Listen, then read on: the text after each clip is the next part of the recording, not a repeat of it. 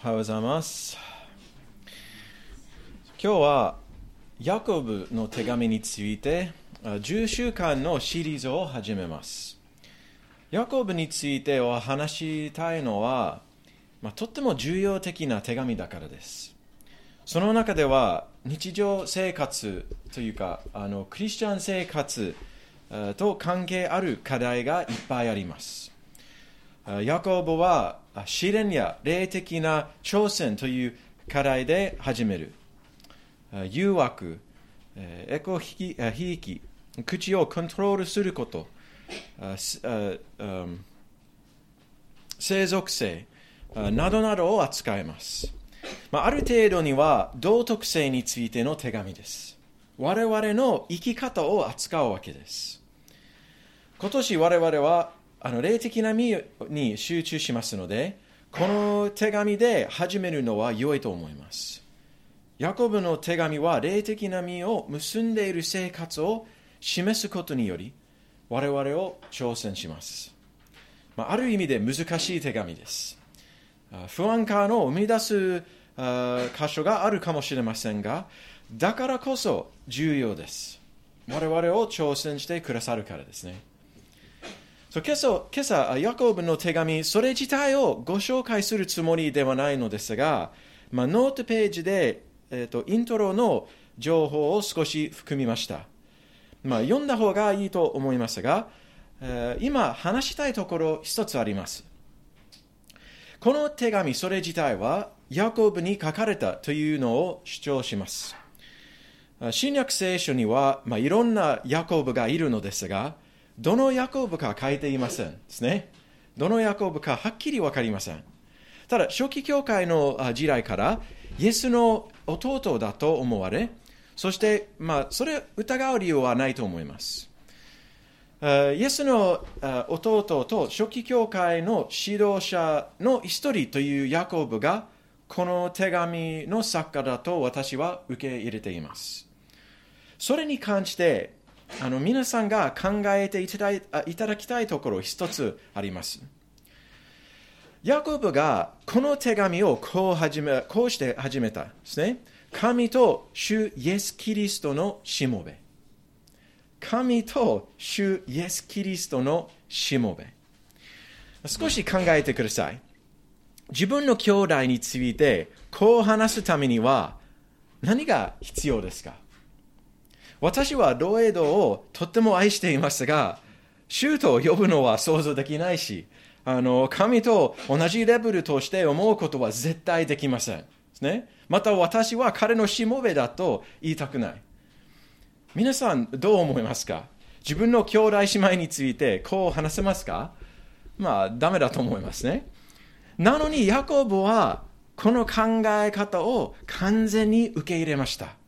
自分のお兄さんを主と呼ばれ、神と同等に思われ、彼はイエスのしもべだとさえ言われました。イエスの兄弟たちは彼の働きの間、イエスのことを信じなかった。それがヨハネの福音書で書いてあります。しかし、この手紙を書いた時まで、主としてイエスに服従しました。こんなに過激過激な変化を生み出させた出来事は何でしょうか？主の主な答えは、第一コリント15章7節で見えると思います。死者から蘇られたイエス様は、ヤコブに表されたということです。つまり、ヤコブは蘇られたイエス様を見たわけですね。ヤコブはイエスがメシアだと信じてきたのは、蘇られたイエス様を直接に見たからです。だから、イエスの、えーと、主張すべては正しいだと分かってきました。本当にメシアです。本当にあの主です。ということを受け入れることができるようになりました。これはイエスが実際に復活されたとても強い証拠の一つです。自分のああの弟は主として信じるようになれば確かに何か体験したのでしょう。ですね。でも幻覚とかイエスでイエスであるふりをする人などは、ヤコブに騙すことはできないでしょう。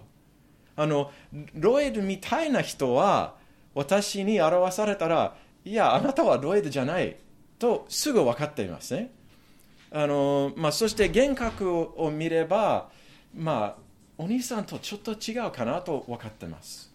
だから、よみがえられたイエスを実際にあの見たのです。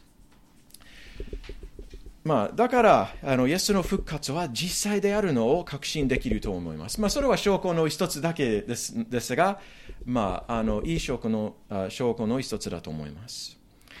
じゃあ、これで今日の聖書箇所を考え始めましょう。人生の中では私たちみんなは体験しているさまざまな試練を少し考えてください。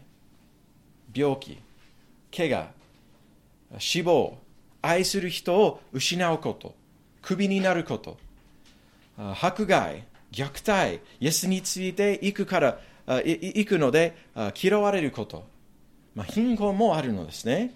そして、イエスについて行くからこそ試練もあります。相手を使えるためには、時々持ち物を手放したり、時間を割いたりしなければならない。しかし、2節によると、私たちはこれらの試練の喜びと思うべきです。喜びと思うべきです。あれは今日の質問です。どうして試練を喜ぶ喜びとして思うことができますか？はじめにその言葉を気づいてください。喜びと思うべきですね。つまり試練それ自体は実際に喜びであるという意味ではない。しかし、キリスチャンとしてはその中で喜びを発見できるのですという意味ですね。喜びを発見できるのです。本当の喜び、本当の祝福が試練や苦しみからいただけるわけです。試練それ自体ではなく、むしろ信仰を持って、その試練を通して受けられる祝福に目をかけるように、ヤコブが我々を呼びかけています。でも、どのようにしてできるのでしょうか？迫害や病気や失業を体験するときに、その瞬間の中では、どのようにして喜びを体験できますか？まあ、それは喜びの反対でしょう。だからどうしてこれらのような苦難から喜びをいただけますか？あの質問を答えるためには、クリスチャンとして試練の側面3つを今朝考えたいと思います。その3つは、試練の実、試練のレッスン、そして試練の祝福。試練の実、つまり霊的な実ですね。試練のレッスン、そして試練の祝福です。じゃあ、はじめに試練の実です。喜びがいただける理由一つは、試練は霊的な実を結ぶからです。信仰があのたま試されると忍耐が生まれます。その忍耐を完全に働け働かせなさい。そうすれば、あなた方は何一つ欠けたところのない成熟した完全なものとなります。そして、あの5節5章で、ヤコブによると、試練は種のようなことですね。種のようのようです。結局には、霊的な実を結ぶのです。そこでも、忍耐という言葉をヤコブが使いました。だからあの言葉を少し考えたいと思います。忍耐ですね、忍耐。忍耐とは、諦めずに、積極的に持って耐え忍ぶことです。それでヤコブによると、苦難は忍耐を生み出す。人生の中では忍耐が重要であるところはたくさんあります。ですね。そして、あの忍耐の欠如があれば、様々な喜びと祝福を見逃してしまいます。例えば、多くの人はダイエットを、まあ、1か2週間後諦めるのですね。まあ、あの、初めからよくできる。頑張ってます。しかし、すぐ諦めるのです。だから、あの、体重を減らしたがりますが、諦めるので、その結果を体験しません。スポーツもそうですね。少しだけ練習しますが、まあ難しすぎるなので、諦めちゃう人は多いですね。だから、うまくなりません。でも、あの、肉体的な問題だけではない。あ学校でも、人間関係でも、お仕事でも忍耐が重要です。忍耐を欠如すれば、たくさんの喜びを体験しません。霊的にもそうです。霊的形成には忍耐が土台的な資質です。イエスの弟子としては多くの霊的な資質を豊かに持つのに憧れるのです。まあ、例えば愛、喜び、平和、親切、柔和などですね。それでヤコブによると、これらの資質が体験したいなら、つまり何一つ欠けたところがなく、成熟した完全なものとなりたいなりたいなら、忍耐が必要です。絶対必要です。すべての霊的信念、あのまあ、おお祈りとかあ、信念じゃなくて、すみません、あの失望とか、まあ、すみません、言葉忘れちゃった、振り仮名忘れちゃった、ごめんなさい。とにかく、まあ、お祈りとか、聖書を読むことなどですね。あそそういうことは、これらすべてが、結局に、霊的な実を生み出しますが、忍耐も必要としていますですね。忍耐も必要します。だから、え、ー、と、試練や苦難は、我々のうちに忍耐を生み出していて、そしてあの忍耐は、我々が実を結ばせる土台を作るのとヤコブが教えています。つまり、試練は我々の信仰と忍耐が反映できる土ですし、これらの資質が成熟すれば、我々が求めている霊的な実が結ばれていきます。苦難と苦しみという土の中では、成熟した信仰が入るということです。これは三節の意味ですね。信仰が試されると忍耐が生まれます。主には、我々は信仰があるかどうかという試しではない。逆に、もう存在される信仰を清める試しですよ。ですね。しかし、あの結果は必ずし必ずしも出ません。我々の反応も大事ですが、試練は正しい反応を生み出すのに助けます。それは次のポイントに至ります。試練のレッスン。試練のレッスンです。まあ、短くにすれば、試練のレッスンは次です。神様に頼ること。神様に頼ること。神は困難と苦しみを許すのは彼に頼るのに教えるためです。まあ、我々みんなは幸せで健康が良い時を体験したことはあります。ただし、そんな時には、主との関係と、まあ、主の助けを必要とするのを忘れる傾向がありますよね。ところが、試練がある時には、まあ、悲しむ時には、えーとまあ、神様に神様について考えてきて、そしてお祈りし始めたり、聖書を読み始めたりします。えーと、例えばアメリカではですね、アメリカの、えーと、9月11日の後に、礼拝出席がものすごく上がりました。また、あの日本でも災害の後、東北では多くの教会が始まったのですね。この理由だと思います。試練の中ではこのレッスンがいただけるのです。主との関係がいるというレッスンですね。試練は我々が無理欲をさせるわけではない。最初から無理欲でした。しかし試練は我々のあの無理欲の状態を明らかに示すのです。これは5節から8節でヤコブが説明することです。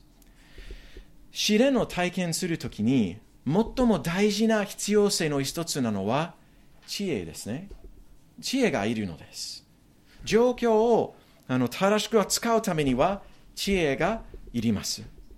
試練の苦しみだけじゃなくて、神は試練を通して行わさせることを見るためにも知恵が必要です。ですから、試練の中では神に頼るチャンスはいっぱいあります。試練、それ自体は神のみは我々の人生をコントロールしているのと我々を思い出させます。それで私たちは必要な助けをいただくためには神に向けるのです。あれは試練の主なレッスンです。神に頼ること。最初から最後まで試練は主に頼るのに教えます。苦しむ時に何よりも彼に頼るのに神は私たちが学んでいただきたいです。彼を必要とすることを認めて、その真理を心の中で抱いて抱いてほしいです。これは6節から8節の大事なポイントに至ります。これこれは本当に大切だと思いますので、皆さんよく聞いてください。ヤコブによると、試練を直直面するとき、神から助けを頼むべきですが、疑わずに頼むべきです。疑わずに頼むべきですね。疑っている人は二心を持って不安定だと言われました。その実、疑いを抱く者は、主から何を何かをいただけると思ってはなりません。と書いてありますね。ちょっと厳しいじゃないでしょうか。これを読むと読むと多くのクリスチャンは悩んできます。なぜかというと、我々みんなは神かキリスト教に対してさまざまな質問を、さまざまな質問やあの疑いでさえ体験したことあるからですね。だから、あのお祈りする理由はありますか？あの、まあ、影響はないかもしれない。私が質問を持っているからです。疑いを体験しているからです。だからなぜお祈りすべきですか？という質問をあ、まあ、自分の心の中で考えるかもしれません。あの私は質問や小さな疑いがあれば神は私のお祈りを全く無視すると時々思われています。完全に確実でなければならないという気がするかもしれません。でも皆さんそれは誤解だと私が思っています。そしてこの誤解をは多くの良くない結果を生み出すのですある人は質問や疑いを体験しますが、認めれば神は怒ってくると思うので、できるだけ認めないようにします。まあ、無視しようとするわけですね。だから質問を持ってあ持っていないふりをしますし、他の人も彼ら自分の質問について考えるのに思いとどまらせようとします。疑いをちゃんと扱わないので、心の中では信号を邪魔する質問がたくさん残ってて、そして結局的に言うと神との浅い関係に至ると私が思っています。神様やあの聖書に関じて、えーと、誠の質問を持つ人についてヤコブヤコブが話すつもりではないと思います。疑う人とは疑いを抱いて神を信頼できない人についてです。8節でこの定義が見えると思います。二心を抱くもの二心を抱くものその表現は本当にいいと思います。ああの英語ではそそういう表現を使ってないから実はこの場合では日本語の方がいいと思います。二心を抱くものこのような人は主を思い求めることに集中していません。質問があるという問題ではなく神はただのお守りとして扱うという問題です神へお祈りしますが、心の中では全く信頼しません。あの例えば、もし夫は妻に信頼しますよと言っても、しかし彼女が出かけるときに、彼は妻が怪しいと思って、そして毎回帰るとたくさんの質問をすぐ聞いたら、あの夫は妻を本当に信頼すると思いますか？いや、信頼しないでしょう。あのあのような態度は関係的な災害を生み出すのでしょう。神との関係もそうですよ。アブラハムを少し考えてください。彼は深い信仰を持つのと聖書で書いてあります。不信仰がなくて神の約束を疑わなかったとさえ書いてあります。しかし神はイサクがサライに生まれると約束したときにアブアブラハムはひれ伏して笑っちゃった。笑いましたですね。あの礼拝しなくて笑いました。その後は、サライは彼の妹という嘘もつけました。あれも信仰の欠如だろう。ただし、アブラハムの中では、二心を抱く者は絶対見ません。アブラハムは主を信頼したり従ったりすることに集中しました。なので彼の信仰は深くて強いだと書いてあります。なので試練の中で疑わずに主に頼ることについて話したら、まあ、試練の中でも神を追い求めて彼の助けを呆れ、呆れ、呆れ、ごめんなさい、諦めずに頼むという意味です。我々は神にお祈りすべきで、神は我々を愛してくださるのを信頼すべきです。質問は絶対ありませんという意味ではないけど、これらの質問は我々の生活や神を追い求めることを支配してはなりません。質問や疑いや、まあ、苦難があっても、神を追い求めるのに献身することです。あれは信仰の意味ですよ。そして、このようにしてお祈りすれば、神に信頼し、彼に頼り、また彼の助けを頼めば、神は必ず助けてくださいます。知恵を与えるだけではなく、神は知恵を豊かに与えてくださいます。ですから、試練を直面するときに、神はあなたのことを応援し、助けたがるのを思い出してください。我々は単に信仰を持って頼むしかない。そうすれば与えられます。じゃあ今日の最後の側面は試練の祝福です。試練は霊的な実を結ぶのですし、神に頼るのに我々を教えますが、試練を耐え忍び忍びたいのなら、12節も思い出すべきです。試練に耐える人は幸いです。耐え抜いた人は神を愛する者たちに約束された命の冠を受けるからです。試練を直面して、そして忍耐を持って耐えたら、信頼の中で、試練の中で神を追い求めることに献身すれば、そうすれば、結局的に素晴らしい祝福が神に与えられてくださいます。あの祝福は命の冠です。これはヤコブの約束だけではなく、イエス様も同じ約束を与えてくださいます。えっ、ー、と、黙示録2章 10, 10節ですね。まあ、数週間前、この箇所を読んだと思いますが、死に至るまで忠実でありなさい。そうすれば私はあなたに命の冠を与える。あれはイエス様あのご自身の約束です。でも命の冠とは何でしょうか？神の御国の中でこの国籍とでの国籍と神の臨在の中で永遠のよみがえられた命の喜びです。永遠に苦しみのなく、死もなく、悪いも悪もない復活された体の中で、神の素晴らしい創造の中に住む喜びです。永遠に探求できる新しいあの美しさと素晴らしい喜びがあるのをあるの新しい世界の中で住む喜びです。邪魔もなく、距離もなく、神の直接な臨在で囲まれる喜びです。毎回の、すみません、前回のディスカバリー聖書学びの時に、その間はですね、私が言ったことの一つをもう少し詳しく説明したいと思います。時々、あの準備しないことをするあの言ったら、誰も意味わからないかもしれないけど、からあの今日はもうちょっと詳しく説明したいです。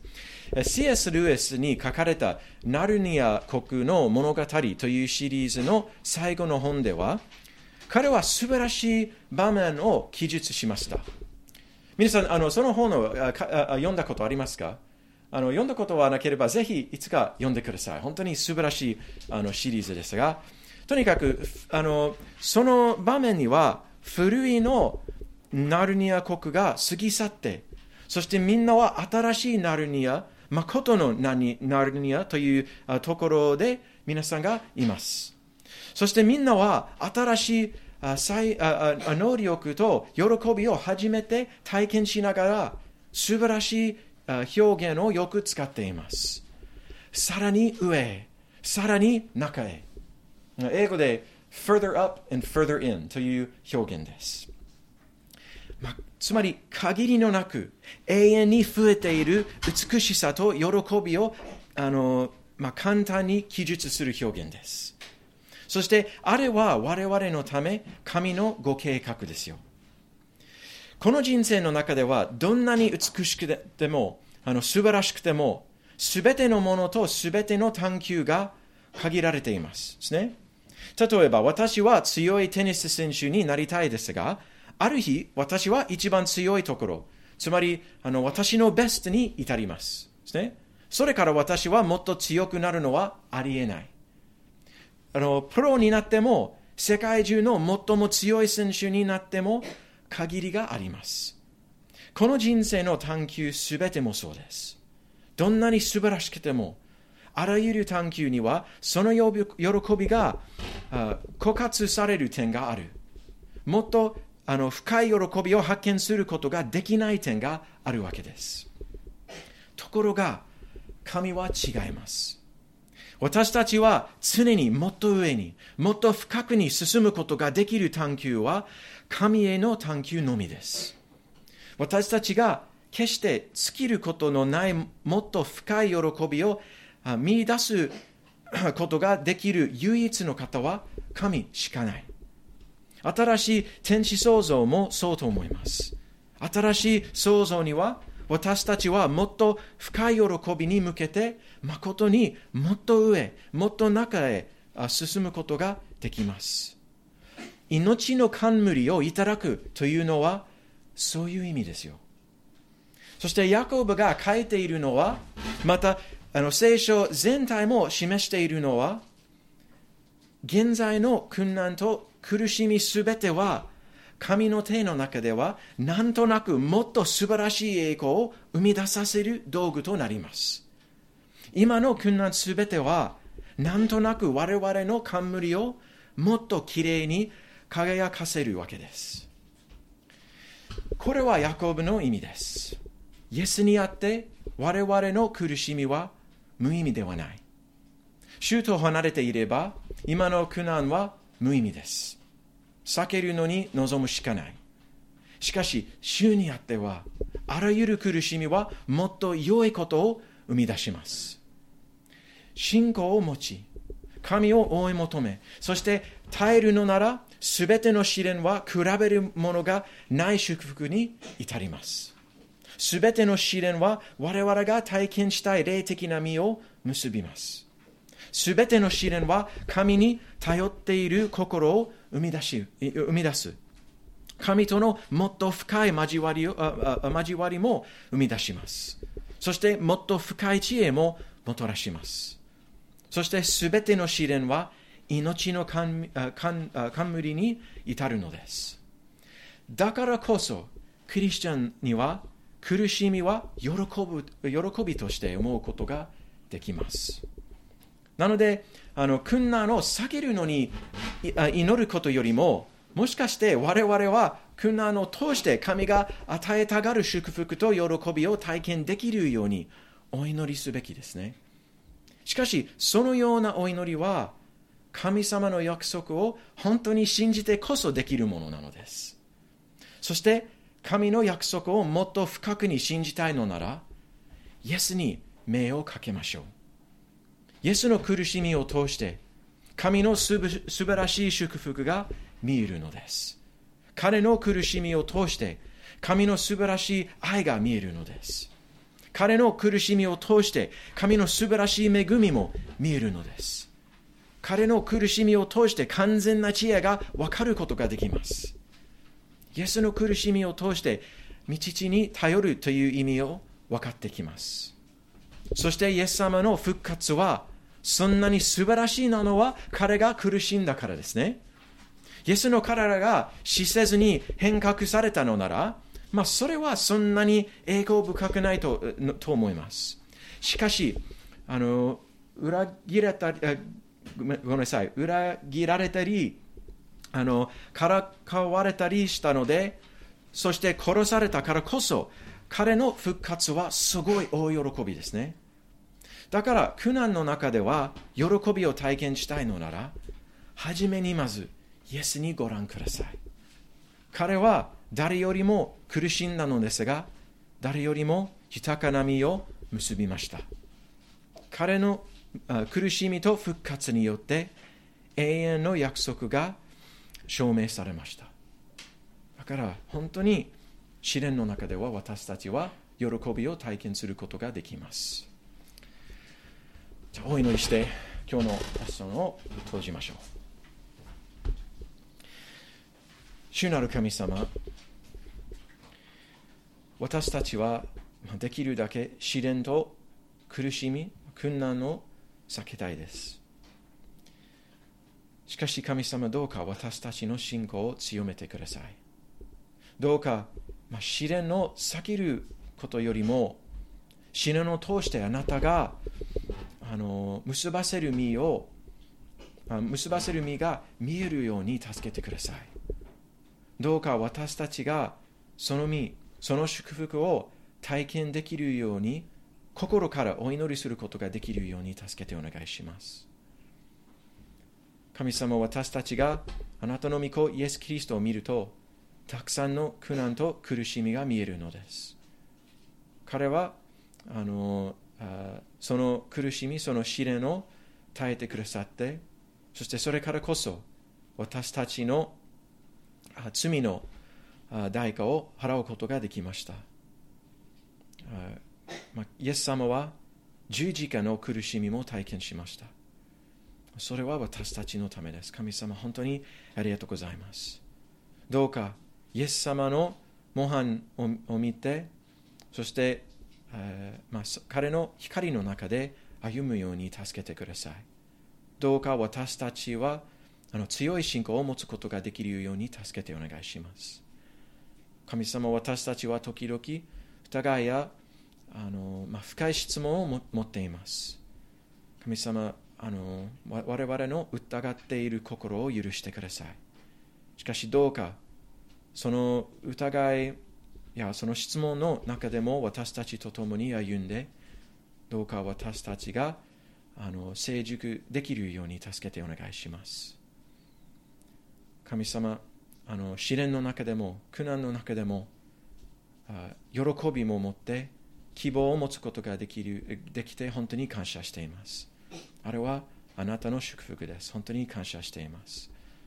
どうかその希望と喜びを持って、あまあ、今週もあなたのあなたの御子、イエス・キリストの弟子として歩むように助けてください。イエス様の皆によってお祈りいたします。アーメン